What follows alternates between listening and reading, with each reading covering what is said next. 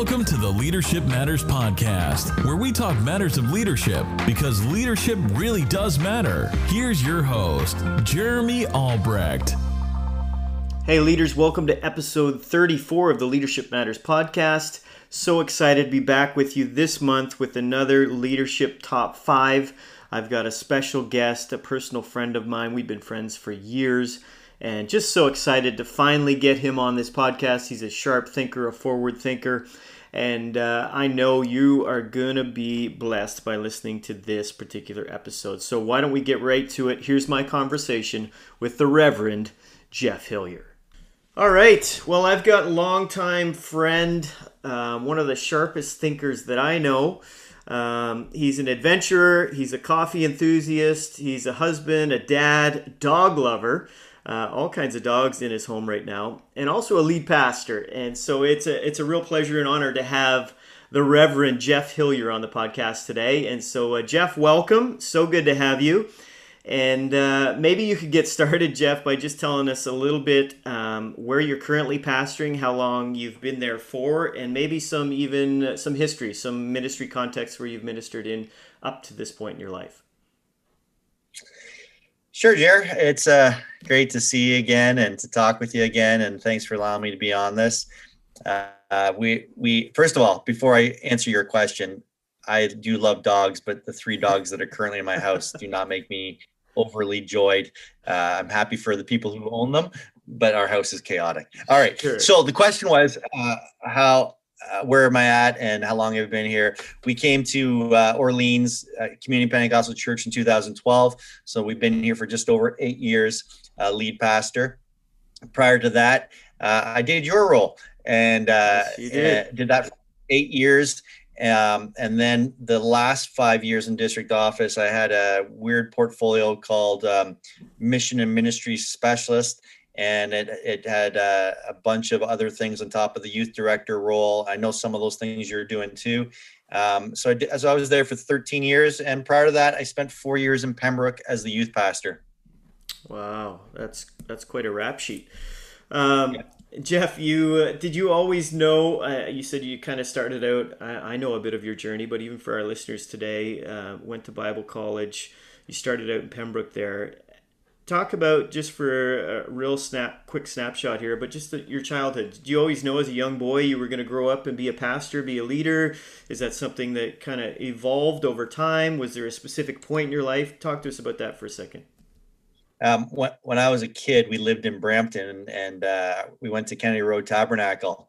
And I remember a Sunday where the kids were brought into the main uh, auditorium for Sunday school. Okay. And Ron Hembry was the senior pastor, and he he brought a kid up on stage and he said to the kid, "What do you want to be when you grow up?" And this kid said, "I want to be a pastor." And everybody oohed and awed and and did all those affirmative things. Sure. And I sat in my seat. I don't know. I was probably six years old, and I thought, "What a chump!" That. he just said that because he knew he would get a, a positive reaction. And then I said, who in their right mind wants to be a pastor? And so, so being a pastor was the furthest thing from my mind. Wow. Uh, I was pretty determined that I was either going to be a lawyer or a uh, phys ed teacher uh, for high school. Okay. That was kind of the, the, those were the two trajectories I had planned for my life. And then, uh, then uh, two two things I think I uh, that, that answer your question. I when I was about 15, Roy Stevenson was at our church and he he asked if I would be willing to go to a leadership conference, which back in the day was called Firehouse, uh, now called Initiate. Um, and he said to me, I see you as a leader. No one had ever said those words to me. And they they were words that never left my mind or my heart.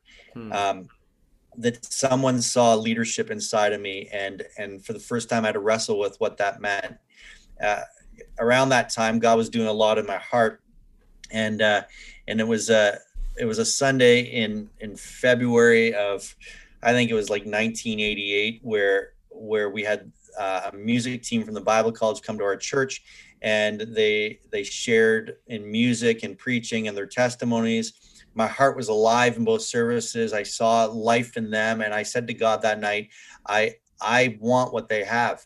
I, I want the, the the life that's inside them. And and that night I felt like God was calling me to full time ministry, and um, and yet for the next six months I argued with God because I was pretty shy, uh, and I couldn't mm. see myself standing in front of wow. people. So for six months I I argued with God. I won't walk you through it all, but but finally Darren Godfrey was our assistant pastor at our church. He preached a message one night in June and asked the question, if you could do anything for God, what would you do?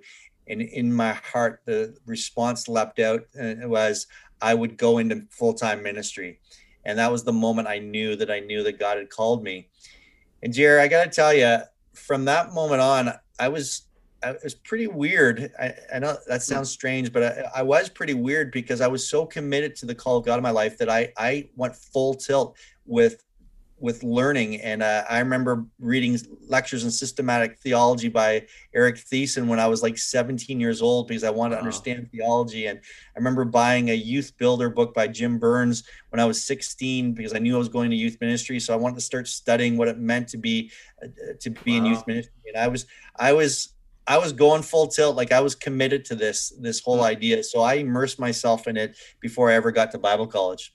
That's pretty incredible. Wow um, as a 16 year old you don't hear of that too much you know? You know you kind of you've got the trajectory set this is where i'm going so might as well prepare now. It kind of reminds yeah. me of david a little bit you know acting like a king before he was ever uh, ha- had the position the official title which is really cool. And on that note jeff just uh, we're going to get into uh, some leadership questions here in a second but What's your, you've been in ministry for a bunch of years now. You spent four in Pembroke, 13 here at district office, and then uh, currently at eight there in Orleans. Um, what would you say your favorite, absolute best part of being in ministry is for you? It's people. It, uh, I've, heard, I've heard people say, you know, yeah, no, it's the truth. I've heard pastors say, you know, I, I love ministry. I just hate people. And I, and I can't understand that. Yeah. I I love hearing the journeys of people. I love watching people take steps forward, seeing them mm-hmm. get stretched, and having God moments. Um, I, you know me. I, I have a network of friends all over North America and some friends around the world, and and I love being part of their stories and just seeing what God's doing and people who've been in been in my church like when I was youth pastor or even now and getting launched out and seeing God do things in their life. It's it's about it's about seeing God's destiny f- fulfilled in people's lives. And uh, yeah, if, if we don't love people, we, we, we've completely missed what ministry is about. Oh, it's so good. And I can, uh, I can definitely attest to that, you know, as somebody who's, um, who you've brought me into your life and made me a part of your life for so many years now. I know that's one thing you do so well is celebrating the giftings and the strengths and, uh, and, and just other people's journeys. And uh, it's one thing I, I definitely see in you, Jeff, and I love about your leadership is um, it's not self-centered. You're always looking to promote the other people around you and, and their giftings and their strengths. And uh, that's that's a really great and I think even somewhat of a, a rare quality today. So um, I appreciate that in you as well, Jeff. Before we get to the leadership top fives, which we're is a fairly new segment we're trying here on the Leadership Matters podcast. Um, I'd love it if you would just share. I know we're in the midst of a pandemic, and this will uh, this podcast will be aired uh, December, and uh, in a in a over a little over a month. And but in the midst of this current pandemic, we found ourselves here. You are a lead pastor in the nation's capital, there in Ottawa. You're leading a church. Um, what's on your mind in this season? I mean, I talk to so many leaders, as I'm sure you do, and there's various you know people are exhausted. You hear the exhaustion the tiredness the burnout the fatigue all of it right? And and i think a lot of it traces back to so much uncertainty but i think there's some deeper rooted issues there as well that have maybe been pre-existed covid even. But i'm wondering what what are you currently thinking about in the midst of all this? I know you're a sharp leader you're a forward thinking uh, leader and so i'd love to hear your heart in this season what's on your mind yeah, and and I, I it's a great question, and uh, and I've experienced the things you have just expressed, the tiredness and the stress, and I'm not sure that's going away anytime soon. But but I, I a number of things going through my mind. Um, I'm I'm pretty convinced that when we get back to quote normal, whatever that looks like, that it's not going to look like anything pre-COVID. Um, I there's a lot that's being exposed right now in the church. Um, amongst staff members and, and, and, pastors, we're, we're recognizing our blind spots, the, the weak areas of our church, yeah. uh, the discipleship deficiencies, um, how committed some people are. We're, we're recognizing the, the cultural shifts in the church world. Um, right. People who people who uh, come to church because it's the right thing to do, but but if it's available now online, do, they need to make the commitment to the building, the location?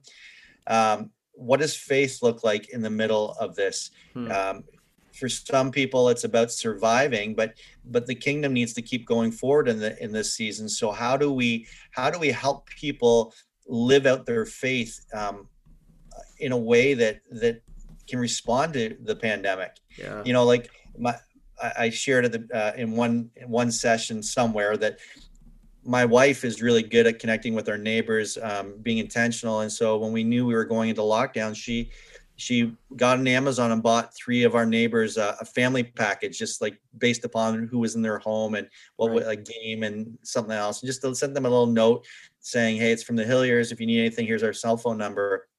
Wow. And I shared that. I shared that with people in our church and it was like the the lights came on like hey that's that's a great idea that we would never have thought of. And and i just realized that people people are so dependent upon the church building and the programs that we really haven't asked ourselves what if it didn't exist? Hmm. how do we do faith without that? Um, and so yeah I, I what i'm wrestling with is what we we as a staff need to be focused on most. What are the big rock items for leading people into the into the next phase. And Jerry, I'm not a prophet, but I don't think that we will ever return to what once was. Yeah. And there are all kinds of statistics and research showing what percentage of people are actually planning on returning. Um, I feel like I feel like when we get back to quote normal, I I will be restarting where I started in 2012, looking at an entity and going, okay, now how do I lead it forward? Um, if, if there's any leader out there who's just waiting for the moment where they can go back and do what they once did, they're missing it completely. Yeah, that's good. I feel like I feel like this is actually a bit of a God moment, speaking yep. to the church, saying, hey let, let me get your attention yeah. there are some things i've wanted you to do that you haven't been paying attention to but i'm going to force you to think about those things right now hmm. and um, so yeah I'm, I'm i'm trying to figure out where where we lead people in the future you know even as as we were talking about a building program i'm not making declarations but i i have to ask myself if people aren't valuing the building because they can see what we can achieve online what does that mean for us as in the future? Where do we need to put our resources? Even I'll, I'll, give you one more. Yeah. Uh, a lot of pushback on on whether or not we should be fully open and, and pushing back on the government. And uh, and I've had had conversations with people who say the government has shut down the church and, and my hmm. response back has been, no, it, it, actually hasn't. I can still preach the gospel. We can still worship. We can still pray. Just our methodologies have been forced to, sh- to shift. And, and so people are now meeting in homes, waiting for the gathering point, which is, which was something that was the, the, the kind of church that we have, the big gathering point was something that Constantine produced in yeah. the theater style of church but what what the early church actually actually looked like is exactly the way it looks right now in this yeah. pandemic yeah and so we it, it's a good moment to teach people hey let's not be married to our methodologies because our methodologies weren't how the church started let's let's actually figure out what is biblical that we should be mm. doing and how we need to deliver those those things in this in this current state and in yeah. the future state oh it's so good refreshing to hear leaders talk that way too because you know you end up having a lot of conversations sometimes with leaders who like you mentioned are just waiting to go back. And and I I totally agree. I just affirm that Jeff that uh, I think it's a missed opportunity if if that's all we're waiting for. This is an incredible opportunity for the church to rethink and reshape and and maybe it's a bit of going back even to our roots um, in, in various yeah. ways Uh, on that note, one final question, and I know we could talk about this stuff forever, but what's a question not many leaders are asking these days, but you think should be asked? And maybe you kind of already addressed it. Maybe you just addressed it in what you said a little bit. But anything outside of what you've already said that comes to mind, uh, just a, a question that you don't hear leaders asking, but you think we should be? I know I'm putting you on the spot. Yeah, I mean, I mean, I think it's, I think understanding what what we must do versus how we must do something. Mm. like i think i think too many leaders are focused on on the how. Like we we must be in a building. We must have the people before us. We must this this and this. The go back to acts find out what the early church were doing. What must we be doing? And then asking the question okay how could we deliver that um, like Jer, I, I talk about Constantine, and if you do a little bit of church history research, you'll find out he's the one who implemented the theater style church services. We we are so married to to that season where he is trying to enforce Christianity upon the empire right. that we we actually think it's biblical, and and i think we have to this is our this is our moment to ask what is truly biblical for the church. It's a, it's a re re-examination of our ecclesiology. Yeah. Oh that's so good. This is truly a, a real moment for the church. And i just hope and pray as as i know you do that leaders are present in this moment. And uh, you know for various reasons not not just waiting watching and yeah. waiting for things to return because like you said I, I don't think that it's ever going to return. We're ever going to go back to what we were have become so accustomed to and that's not a bad thing. Um, all right let's let's transition a little bit here jeff and and get to some leadership top fives. Um, this is the second time we've done this and uh, and we're just looking to uh, i've just been really thinking about leadership a lot lately and just what are if we could pull you know kind of some some real um, things that would help leaders listening to this out of your life. You're you're a seasoned leader. You've been doing this for a while. Um, yeah you're still young current relevant all of those things. Um, and you've pulled off a lot in your lifetime up to this point. You've seen a lot of wins um, some short term some longer term. And so i'd love to ask you some questions both personally and then a little bit in your in kind of your leadership as well that I think will help listeners. So first one, let's get right into it. This one has to do it's more personal in nature, and this has to do with a, a personal habit or discipline. And I just love to know, um, you know, when it comes to something that's been really effective in terms of your personal disciplines you you have as I'm sure you do and I know you do in your own personal life um, so think of one. Talk about one that maybe maybe the one that yields the most results. Because uh, I know there's so many as leaders. We have so many personal disciplines and habits in our life. But talk about one to our leaders and to myself today that that you've really found yields a lot of results for you personally. Yeah, I when I saw the question, I I immediately was going to lean towards the spiritual because I know that's what's supposed to be said about prayer and, and reading your Bible and sure. and those are those are foundational. And if if there's a Christian leader out there who doesn't have that stuff, they they really need to get out of ministry until that's in place. but I'm not going to start there. I'm just going to assume that that's in people's lives. Yeah. The uh, the one I'm going to suggest it, it may be surprising, but I I actually think that the greatest discipline in my life is getting organized. Hmm. And and it starts it actually starts on either Sunday afternoon or early Monday morning. Um, I Jer, I'm I'm convinced that the reason why most leaders can't get to where they want to get is has nothing to do with a lack of vision or even resources. It's because they're not organized. Wow. They, they haven't managed their own life well. And so they haven't created margins that allow them to spend time on the things that matter most. Hmm. And so, and, and I'm, I'm not just saying this for me. I've, I'm, I'm, I lead a team here and I've had multiple staff through the eight years I've been here. And I have this conversation over and over and over again with staff members about getting organized. I even just had it last week with one of our staff members. Yeah. And and for me, it's Monday morning. I, I have a I have a journal uh, that I carry with me uh, every day when I'm when I'm not in Ottawa, like if I'm down in Cobourg for district executive meetings, I'll bring it with me. Yeah. And it, I start off and I look at all my all the things I need to do that week. I start with my big rock items, uh, which is which honestly is my sermon. My the first thing at the top of my list.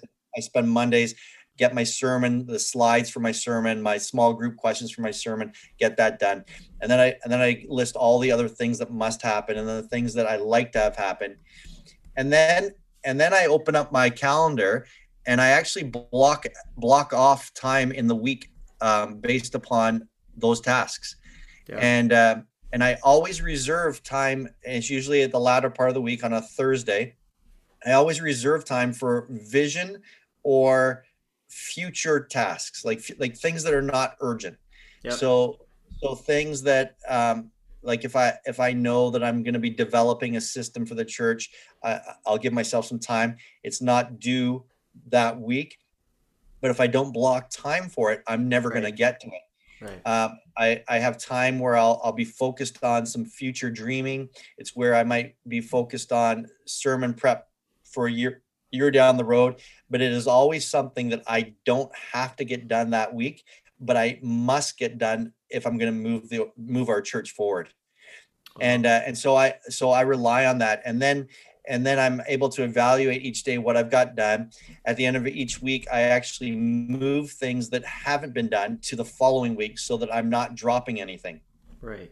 right. Um, so that's one of my one of my keys. But uh, I, there's other things I use, but I, I honestly think that that we don't get to our destination because we don't have a map that gets us from one point to another point to another point uh, along the way. We we just hope that we'll get somewhere, and we just we have no strategy or personal plan in our lives. Yeah.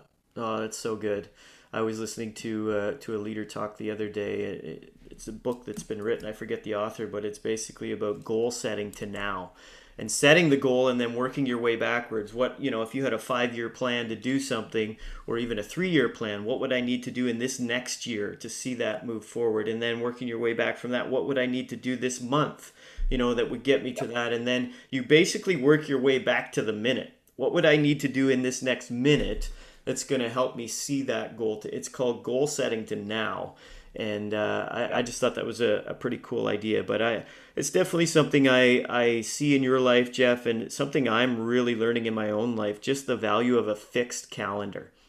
Um, and and that how that creates so much space and margin. You know, you think, well, I can't fix myself. I don't want to be fixed to something because I won't have the flexibility to do. It actually frees you up more when you operate that way and creates more margin. Margin, sorry, in in our lives is what I've found. Anyways, I'm learning some new principles like the 90-91 principle. You know, the first 90 minutes of your work day. You know, for the next 90 days, you spend time on that one thing that you feel hardwired to do. Your greatest gift your greatest strength you know? There's the 60-10 principle 60 minute to focus work and then 10 minute break you know and ordering your day that way. And the five tiny targets for every day just like you. I'm, I, i've got a journal that i write down early early in the morning my five tiny targets for that day. This is what i will get accomplished that day. And it's just oh it's set me on a new path jeff. And so i just totally um, agree and concur with with what you've just mentioned. It's so good and and I think it's a like our our life is not just our our occupational life; it's also our personal life. yeah And um, you know, when I was doing the youth director role, uh, you've heard this story before, so I apologize that you have to hear it again. But I I, I spent my first three years on the road a lot, Yeah. and I and I when when they when they hired a youth director, they they had this in- intention that the who they hired would be on the road, would be asked to come into churches. So I felt an obligation to always be on the road. So I figured if I could be home every other week and everything was fine.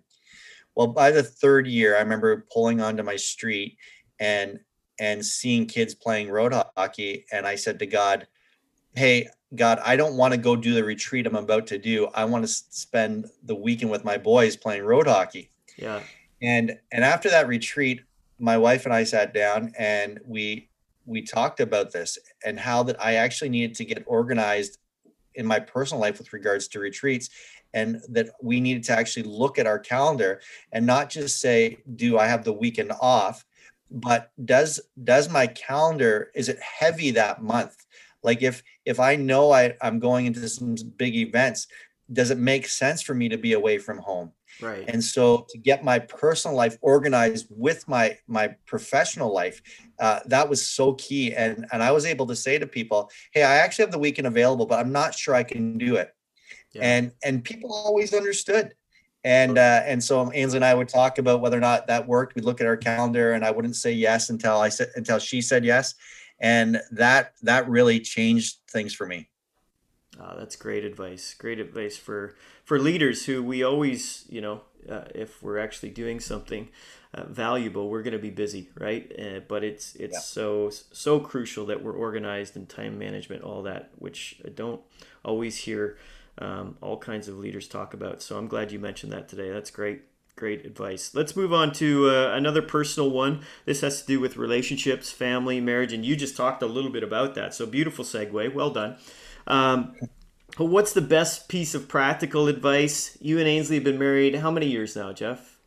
27. 27. Look at you. Um, and, so 27 years, you don't just pull that off by not investing in a relationship as valuable as your marriage. And so I know that's one thing I see you do well.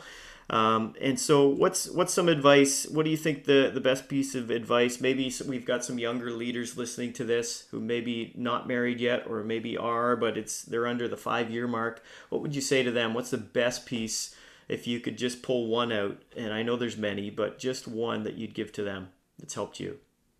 Well, you you just used the word uh, invest, and I think I think that that's the key is that you you can't let your marriage be static. You have to invest in it and you need to put energy into it. Right. Um, you know, good leaders invest their mind, their heart, their soul, their strength into their into everything they do. Creativity comes out, time is put into it. We're willing to work the extra hours. We put a lot of energy into our into our profession if we're going to get things forward why shouldn't we put more into our marriage? Yeah. Why shouldn't we be thinking creatively how we can how we can bless our spouse, how we can love on our spouse? Why shouldn't we be paying attention to putting extra hours into our spouse? Um, finding finding things that will nurture our marriage. Uh, I, I think it's about constantly investing and not becoming passive towards our spouse or treating mar- you know you you put all this energy in the dating into your into your relationship in the dating season yeah. then you get married and you don't need to you don't need to put all that energy in because you you've signed the deal you got the bands yeah. on your hand yeah but you actually need to put as much if not more energy because you begin to see you begin to see each other's warts and frustrations come about and that means you need to put extra effort to work through those things so that you have something healthy. If so uh, so so that's that's my advice but but if i could give you one line and i say this all the time to couples think about think about your marriage at the at the 50 year mark. Right. You know your your 70s and you're sitting on you're sitting on a on a swing or you're walking what do you want that marriage to look like at, at the 50 year anniversary mark what what do you want that that couple in your mind to look like do you want them holding hands? Do you want them looking into each other's eyes and still passionately in love? Like, what's the future picture that you want that you've painted for the for how you want it to to look like? And once you know that picture, you have to ask yourself, how am I going to get to that place? Yeah. It's the same thing in leadership. You you you have a vision for where you want to go, and so you paint the picture first, and then you begin to work your plan get the vision of what you want the end goal for your marriage to be like and then work your plan uh, that's good so good thank you for that i know that uh, that's helpful for, for for leaders and sometimes it's you know it's hard to even think that far in advance but I think it's such a wise practice to do. It's it's called vision, right? And that's what we yeah. do so well as leaders. But oftentimes we leave our family and our marriage, our relationships out of the the vision casting. We do it for our churches, we do it for our, you know those places, but we, often it's our families that get left out of the whole vision casting. Um, and that's such a shame. It's the most important that we vision cast there first. That's good. Um, Jeff, uh, we're going to move down to, to mission minded. You talked about this a little bit already too, in something uh, that Ainsley had done, even in the midst of COVID. And so I want to I want to go back there and dig a little deeper. Um, I know you're a busy leader, and oftentimes, as busy leaders, it, it can be difficult to stay on mission. And if it's one thing I notice about leaders, uh, often it's seasoned leaders, even. Um, and, and, I don't want to paint them all with a blanket statement, but uh, we we can be so good at leading other people to do what we're not doing ourselves often. And so, how do you stay outward focused? How does Jeff Hillier, as lead pastor there in Orleans, how do you stay outward focused? What I'm really asking is, where are you currently involved in your community? And uh, and if you have a story, you know, you don't have to share names, obviously, for for confidentiality uh, purposes, but um, maybe a cool story that's happened to you recently out of maybe one of your relationships where you're involved in your community. That'd be great. Yeah, you know, I, I'll be really honest. Before coming to Orleans, it was it was very easy for me um, because uh, I I coach soccer and I was I was constantly with unsaved people and right. had great like you know I lived in Cobourg and I had so many great relationships for 13 years and and ah. so I spent so much time and uh, and even some of the people that um, I built relationships in those years that they still contact me and and it's it's pretty incredible. So coming here has been has been a difficulty because I coached my son for one year, and then my sports world uh, that connected me to the community got disintegrated, despite my urges for him to keep playing. Sure. So, so really, you know, I, I would say that there are two significant practices I, I have in my life that um, that are helping me. One is I I continue to find an activity that keeps me connected to unsaved people, and it and it's sports for me. Um, I, I'm not playing in some church league. I'm not. I'm not. Uh, I'm not. I'm not isolating myself with just with Christians. Although I do play sports with Christians, yeah. but but for me, this is one of my this is one of my stress relief elements and health elements. And so in normal seasons, I play soccer at Carleton U uh, in the fall and in the winter. Uh, we play with we play with some people from our church and some people from Peace Tower Church, and so yeah, we have a Christian team, but but we are constantly engaging it with people who are unsaved and and building relationships. It might be it might be the the uh, the referee. It might be the teams that we've played multiple times. Right. I probably see it more so in in softball, which I played during the summer. Um, because we are in a we are in a, a, league and so we're, we're meeting the same teams over and over again and even this past year uh, this covid year where they, they put us in a softball cohort and it was crazy because my first game i'm playing back catch and the umpire asked me what i do for a living and i nice. start to talk to them and i'm telling you I, I would have been frustrated as a batter for the other team because he and i talked every single time I was behind the plate. Wow, that's cool. And and and I invited him to the Global Leadership Summit, and he watched one of my sermons. And we just so I'm looking awesome. to be in places regularly that are on where there's unsaved people, so that I can and I, you have to be intentional because because yeah. you can you can float back to the the Christians that are surrounding you. So true. But the second thing is is that I actually I'm actually intentional with where where we go um, on our on our date moments um, so and and and little things in life. So like um, I, I, try to go to the same Starbucks, try to go to the same restaurants. I try to I try to build relationships because because I need something where where it's not just a hit and miss, but that I can actually build relationships with people who don't know Christ. And so I go into Starbucks and the people know me and and uh, we, we have the food bank here in our church and and one of the workers there who I've built a good relationship with she she saw me one day and she's like Jeff I saw I saw your picture in the newspaper about the food bank are you connected with that nice. so I can explain it all yeah. and we we want to give all our leftover food to the food bank and just just through that relationship and be, being able to talk about what we do as a church um, go to the same pizza place, Jer. Yeah. And uh, and I know that sounds so insignificant, but I don't just go oh, in and put order. I try to I try to build relationships. So the manager, uh, I started to build a relationship with him, and and one day I happened to come in on a Sunday night, and it was a rarity that we'd order pizza on a Sunday night, and I actually had a blazer on that night, which is also strange. And and he said, he said, why, why do you have a blazer on? And I said, I said, well, you're not going to believe this, but I'm a minister. No way. He comes out from behind the counter, sits down with me, tells me he's Muslim, wow. and we begin to talk. Wow. And he starts to open up about his life and his family.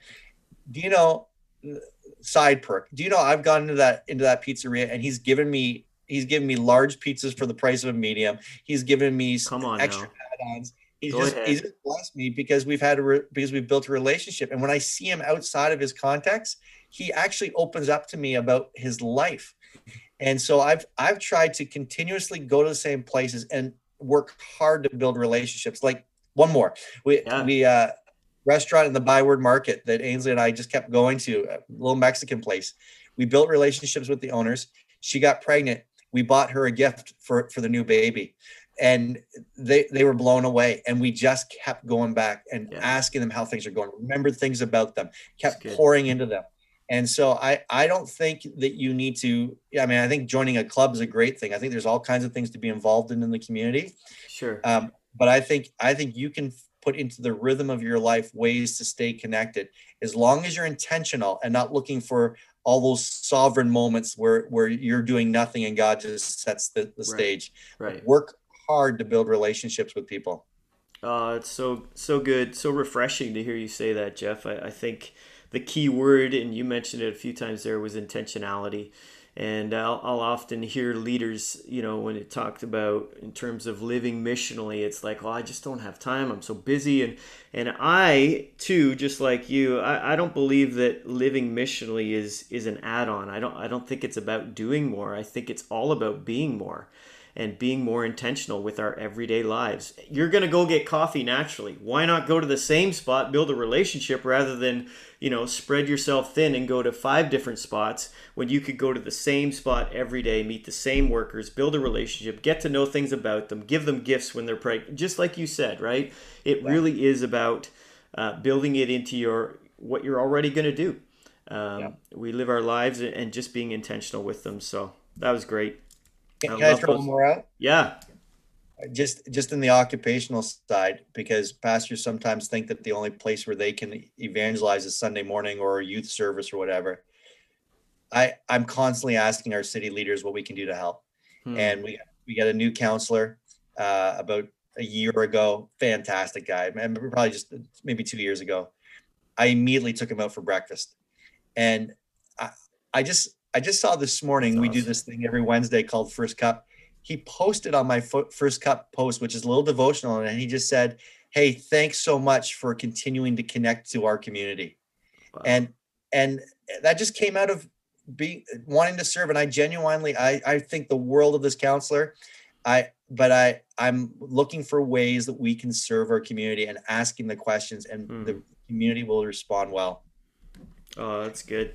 That's awesome. So, you listeners out there, if you're wondering ways, it could start as simple as that. Just looking to serve the people around you. If you're a youth pastor, kids pastor, go to the schools, talk to the principals. How can you serve? It could be as simple as that. That that starts to build a, a lifelong relationship that's good. Jeff, well, ministry is a, a, marathon, and I don't want to make this podcast a marathon. And we've been talking for a while, but this is this is good. This is so rich and, and meaningful. So thank you for doing this. I want to talk about uh, the marathon that ministry is for a second, and we're uh, we've got a couple questions left. We're almost wrapping this up, but. Um, leadership has often been referred to as a marathon, not a sprint, and and leaders um, I, I think as leaders, we we realize that charisma, competency. Um, you're a charismatic leader. You've got all kind of competence. Um, you're smart, um, and that might give you a platform. That might that might get you to a spot. But I think you'd be the first to acknowledge, Jeff, that it's your character that actually keeps you on that platform. And I know character is something you value uh, very much in your both your personal life and even your leadership. And so, with that in mind, talk to us maybe about a, a guardrail, a boundary you have you've placed in your life intentionally that you've put there that's helped keep you in ministry for this many years. I mean, you talked about kind of the track record, the resume there. You know, four, 13, eight years. Um, that's a long time but uh, again, you didn't get there without being intentional about even the, the character stuff. And so, what's a practice that you have in your life that's that's helped guard you and keep you? Yeah. So, I want to I want to lay a principle first, and then I'll talk about practice. I and this is going to probably offend some people. It's okay. I, I, don't think we should trust each other or trust ourselves. Mm. Um, you know, we often hear, "Well, I I trust this person, and that's great." David trusted himself with Bathsheba. You know, he went out to the balcony and and he trusted everything was going to be fine, but one thing led to another, and we all know where that ended up. I, I think that we we over trust ourselves because we think we're spiritual, and uh, and all it takes, and we we've all been there. We're tempted the most when we're tired, and ministry has tiring moments. Um, we're we're tempted when we're frustrated, when things aren't going well. We just want to throw wind or caution to the wind and, and do whatever whatever whether it's whether it's abuse of power, sex, or money. But those are the three the big three in ministry. Right. Um, we those are those are the things that we want that we're we lean towards and and we can trust ourselves and so I, I'd say don't trust yourself be, good be overly cautious and, yeah. and, i know i know i get made fun of by uh, i don't know that but i've i've heard the odd little dig about like you you're you're being overboard with this uh, you know jerry you know this i i don't travel with females outside of outside of family members yeah uh, and I, will actually, this is a good, it's good you're on the line. You were the youth pastor in Cobourg. Your wife and you and Melissa are like, like family to us. So, uh, very innocent, but Melissa asked if I would pick her up from, from the garage. You had just dropped your car off. Yeah. And, and we're driving and we're, we're, it's your first it was your first week of youth ministry and i'm asking about it and it was a crazy first week and she's telling me all the crazy stories yeah and and I had broke my my practice, but I'm thinking like Melissa's like my sister. She's she, right. Like I'm I'm not thinking anything, but as I'm driving, I'm I'm aware that I'm in a community where people know me, and right. they don't know they don't know that this this family like relationship between the Albrechts and the Hilliers. Yeah. All they know is I'm driving in a car with a good looking woman. Hmm. And and and it didn't bother me that I was with Melissa. It bothered me that I I had set myself up to to even have an appearance to the community that wasn't wasn't right. Right. And so so that was like that was a pretty key moment for me. I I I made sure that from that point on that I didn't drive with anybody of the opposite sex. Um, for the appearance I didn't want to ruin anything. Right. But I also don't, I mean, not with Melissa, obviously, but I, I don't also, I don't want to have anything in my, I don't want to have any situation that creates temptation for me or the other person. Yeah. So I, I don't have that because, you know, that, that is a reality that, that could be there with somebody of the opposite sex. So I don't dr- drive uh, with somebody uh, of the opposite sex or find myself alone with somebody of the opposite sex. Um, and, uh, I, I try to I try to really pay attention to my private life and make sure that that that I have as little private uh, opportunities to mess up as possible. You know, so Ainsley and I share the same Facebook account, so there's the correspondence that comes through Facebook, she has access to. She, my phone, she can pick up any point. She knows the passcode. She uses it all the time. Like there's nothing in my private world that she she doesn't have access to. I'm trying to minimize my private world. So yeah. I'm, I'm being overly cautious with with the opposite sex because that's a, that is a huge fall for people. Um, and uh, and I and I'm I'm trying to minimize private areas of my life. Oh, that's huge. And and wise. I, I think we see so many falls today, which is just it's sad. It's devastating. It's devastating for, for the leader, for the leader's family, and, and for the people that are underneath that leader. And uh, so we need to be, you know, over the top, as you say, or even overboard, right? Even if there are small digs that are made, I think character is the one thing that when you're intentional about building it, um, that that it's the one thing that'll actually speak for you when you're not in the room right yeah. character actually speaks for us when we're not there to defend ourselves because people get to know your habits and your practices and your disciplines and they say no that doesn't sound like that leader i know they i know them and they wouldn't do that they they have they are very disciplined in that area and they wouldn't be a part of that and, and that people will actually speak up for you when you're not even in the room to defend yourself is what I've found. Um, yeah, I like Jared. Even when like I let people know where I am if I'm not in the office. Like I like my and has complete access, and and she's the one person who interrupts any meeting, including a board meeting. If she calls me, I'll I'll answer it. Yeah. Um, but people always know where I am. There's never a question because you know the truth is is that you you can't mess up if people are aware where you are. Um, like it's really hard. So so I think I think being setting up being proactive to set things up. But if I could just touch the private stuff again, because I think this is really important. I, I think most of our ministers will never never get to the tangible hands-on whether it's finances money or power unless there are some private fails right. and and usually usually battles in our mind get lost before uh, battles in our outward life. Right. And and i think that individuals need to really examine um, especially in our technological world ways that they can minimize that that their private um, making sure uh, the accessibility of garbage on, online is is unbelievable. And i think that we we need to make sure that we are uh, protecting private areas and and minimizing as as many opportunities that we could have to grab hold of something, uh, yeah. minimize that. so do whatever it takes. I, you know, I, there's a, there's a guy who's, who's in ministry who probably 10, 12 years ago asked me to be his accountability partner through Covenant Eyes. And um, because he knew, he knew this was an area he struggled with, a private area that nobody would know. Yeah. And, and uh, I'm still his accountability partner. I haven't seen him in years, but I would call him if I got a bad report and I'd ask yeah. him about it and confront him. And and he actually said to me about two years ago, I don't struggle with this temptation because I know someone's always going to call me on it. Wow. Power, so he, accountability. It's good. Yeah, and he's minimized his private his private world so that the, that he can't go off in secret and do things. Hmm. That's good. That's a good piece of advice. That was worth the podcast right there, people. Thank you for your authenticity, Jeff, and sharing about that in that area of your life and some personal practices you have. Okay, final question. Um, we know that, that leaders are learners and uh, we never fully arrive as, as leaders. Um, and knowing that, uh, Jeff, I know you're a lifelong learner. That's one thing I love about you is you, you don't quit. You are a reader. Um, eh, you read all kinds of books.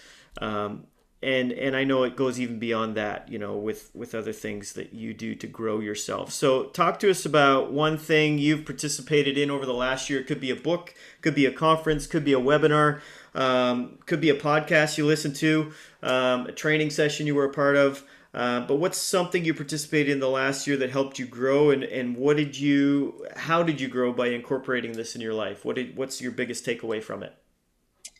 Yeah, this is good, Jer. I, I'm if I could just start off by saying, I when I'm meeting with young leaders, I'll often ask them what their learning plan is, and they usually draws a blank hmm. uh, because they figured that after they graduated from Bible college, they don't need to have a learning plan. Wow. But but leaders leaders need to keep thinking about how they're going to stretch and grow themselves. Yeah.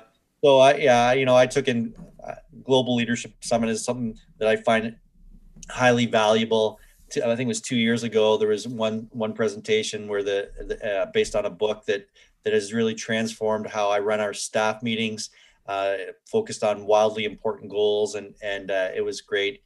Um, so I, you know, that's definitely one of the things.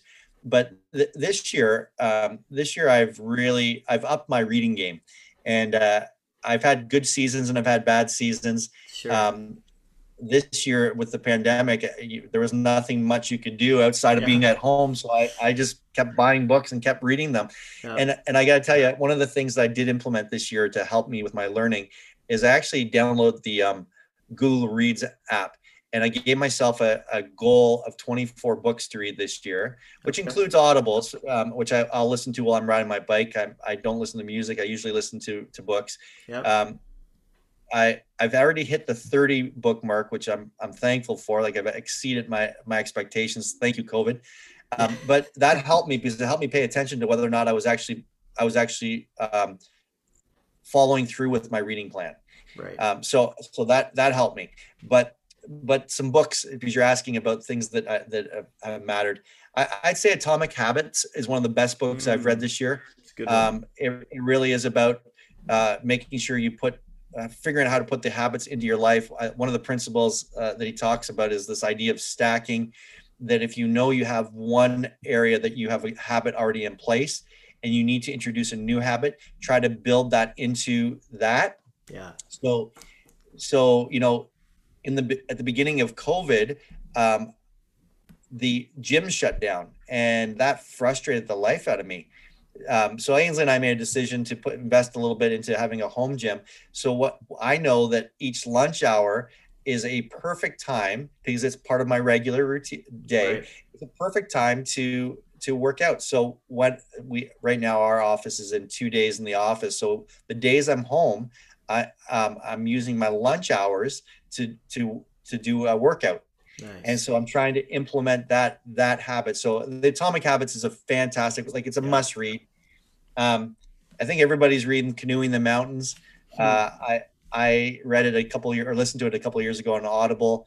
Um, taking our board through it, taking our staff through it. Um, we actually are going. Just talked about it yesterday about at the end of this book asking ourselves where we want to go in this next season, how we're going to get there, right. based upon the realities that are before us. But if I, but I'll, I'll tell you one other one uh, that I've I've actually done a lot of reading about apologetics this year. Okay. And and it's because of our changing society. Yeah. I, I'm recognizing I'm recognizing that I need to get better at engaging with unsaved people, and that if I don't have if I don't know how to engage with the questions they're asking, that I'm gonna I'm gonna find myself being ineffective in my evangelism. Wow. So so I've been I've been reading books on apologetics. Um, one one of the best that I read this year was called Confronting Christianity. It's 12 issues that unsaved people um, ask questions about, and it's helped me to rethink some things. She does a great issue on the whole issue of homos or a great chapter on the issue of homosexuality. She talks about science, which has been a huge um, focus uh, in the secular realm uh, as to why Christianity yeah. doesn't work. Yeah. Even even Jared, I got I got a book on on the go um, by uh, Hutchings Hutchins. Can't remember his first name, but he wrote "God is not great," and I, I'm actually reading it because I want to hear what his perspective is on why why Christianity doesn't make sense and why it's offensive. I, I want to be able to interact with unsaved people, and so I need to understand their worldview. It's like yeah. it's like Paul in Athens, where he goes, I, "I saw your I saw your idols, and there was this one to the unknown God. He was able to respond relationally to them because he actually understood where they were coming mm. from. And so I think reading books that are from a secular perspective will help us understand how to engage with people. Oh, that's good. Thank you for those. Those are, are great reads and, and highly recommend uh, our listeners checking any of those or all of those out. Those are awesome picks. And uh, as you said, leaders are learners.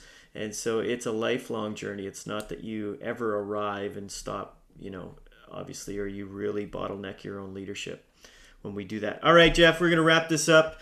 Um, quick, real quick question as we do wrap it up. What would Jeff Hillier say to 25 year old you? If you could go back and talk to 25 year old you, what would you say?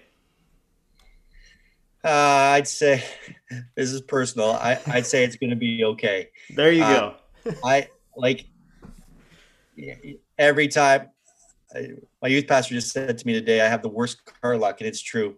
And I get stressed about those things. And it's usually for me, I don't get stressed about the church stuff. I get stressed about finances and, and sure. cars breaking down. I want to so be responsible as a parent, yeah. as a husband. I've worried about way too many things that that did not lead to my demise. Wow. and, and I'd advice. say, yeah, I'd say don't don't get so worked up about the things that you're worked up about. Life has some hard knocks, and you're going to get through them. Yeah. yeah and uh, and you're you're not the only person. Uh, Craig, I, I texted Craig last night because I wasn't sure I was able to get on a district executive call and told him about my uh, you know the story that listeners don't, but lo- my son losing our only car key to our car, and he's like, "Yeah, I, I have I have a story like that too," and I'm like, uh, "Yeah, I, am not the only person facing this, and that's right. be fine." So I, right. I, I think I tell myself to worry less. Ah, that's good. That's good. And it, if you want more on that, you could go and check out episode one of the Leadership Matters podcast. It was entitled just that, just breathe. And yep. you're going to make it. You're going to be okay. All right, Jeff, as we conclude, a few final questions as we wrap up. First of all, tell our listeners today what Jeffy does for fun. We all want to know. What's your outlet? Yeah, I watch for fun. I watch soccer, uh, play board games, and I ride my uh, bike in the summer and ski in the winter. I, I am a sports guy, nice. so uh, those are the things I love. That's so good. Any last bit of advice, a resource, leadership nugget you'd love to share with our listeners today before we go? Yeah, this is probably the thing I'm most excited about sharing. I I turned 48 in August, and uh, and I got to tell you, it was probably the first moment that I I start to think about the fact that I'm getting old because mm. I'm I'm pressing the 50 mark, and I'm yeah. thankful for all those kind people who tell me there's no way I can be 48. Those are I love you to Bless pieces. Them. Bless them. Yeah, but but I my my staff was asking me about how I felt, and I said, you know, I'm actually frustrated because I only have about 19 years left if I if I retire at 67. I'll never retire, but if I retired at 67, I only have about 19 years left and for me that's not a lot of time. Sure. And there's so much I want to do for God and I'm I'm so driven to spend all my life for God that I want to make sure I give it all. So I was actually talking to God about this and and I just said, "Hey, what do I need to do to make sure that I spend every bit that I please you that when I when I cross the finish line that you that I've given you my absolute best. Like what's the one thing God that I need to do for you before it's all over? Yeah. And and here is the response I got back. Ask me every day what you should do for that day and do it and you will have given your all. I was looking for the big thing, Jer. I was looking yeah. for the radical, you know, wow. Abraham moved to another country type of thing. Uh, not that I want to move, but uh, the the, the big monstrosity. Yeah. It it's simply listening to what the Spirit is saying for today, and doing that.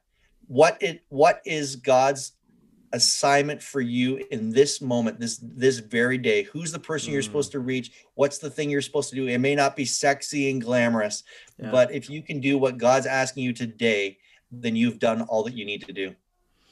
Well that is a great place to wrap this up jeff. That's that's pure gold. I can see why you were so so excited to share that. It's it's really about listening for his voice and doing what he says. It is as simple and as complex at the same time as that yeah. just like you said. Jeff, where can our listeners find you online if they want to follow your story further or maybe wanted to reach out, connect about something you've said here today? What's the best way to find you online?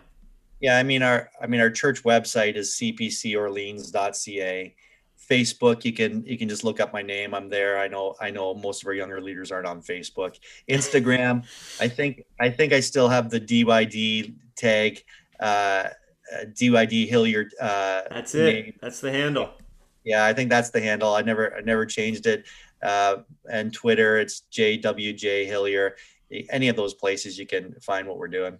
Perfect. Well, you heard it here first, folks. Jeff, thank you again for spending uh, this meaningful moment with us here on the podcast. I know listeners are, are going to benefit from this greatly, and and my life has been enriched by uh, not just the podcast, but your life and uh, our friendship. And so, I just appreciate you so much. Thanks for doing this today.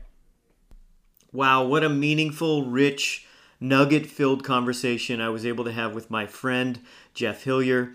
Uh, we're so glad that we were finally able to get him here on the podcast. And uh, I really hope that this was helpful for you in some way, shape, or form. And if it was, I'm just going to ask that you'd help us share the good news of the podcast by leaving a review wherever you get your podcast.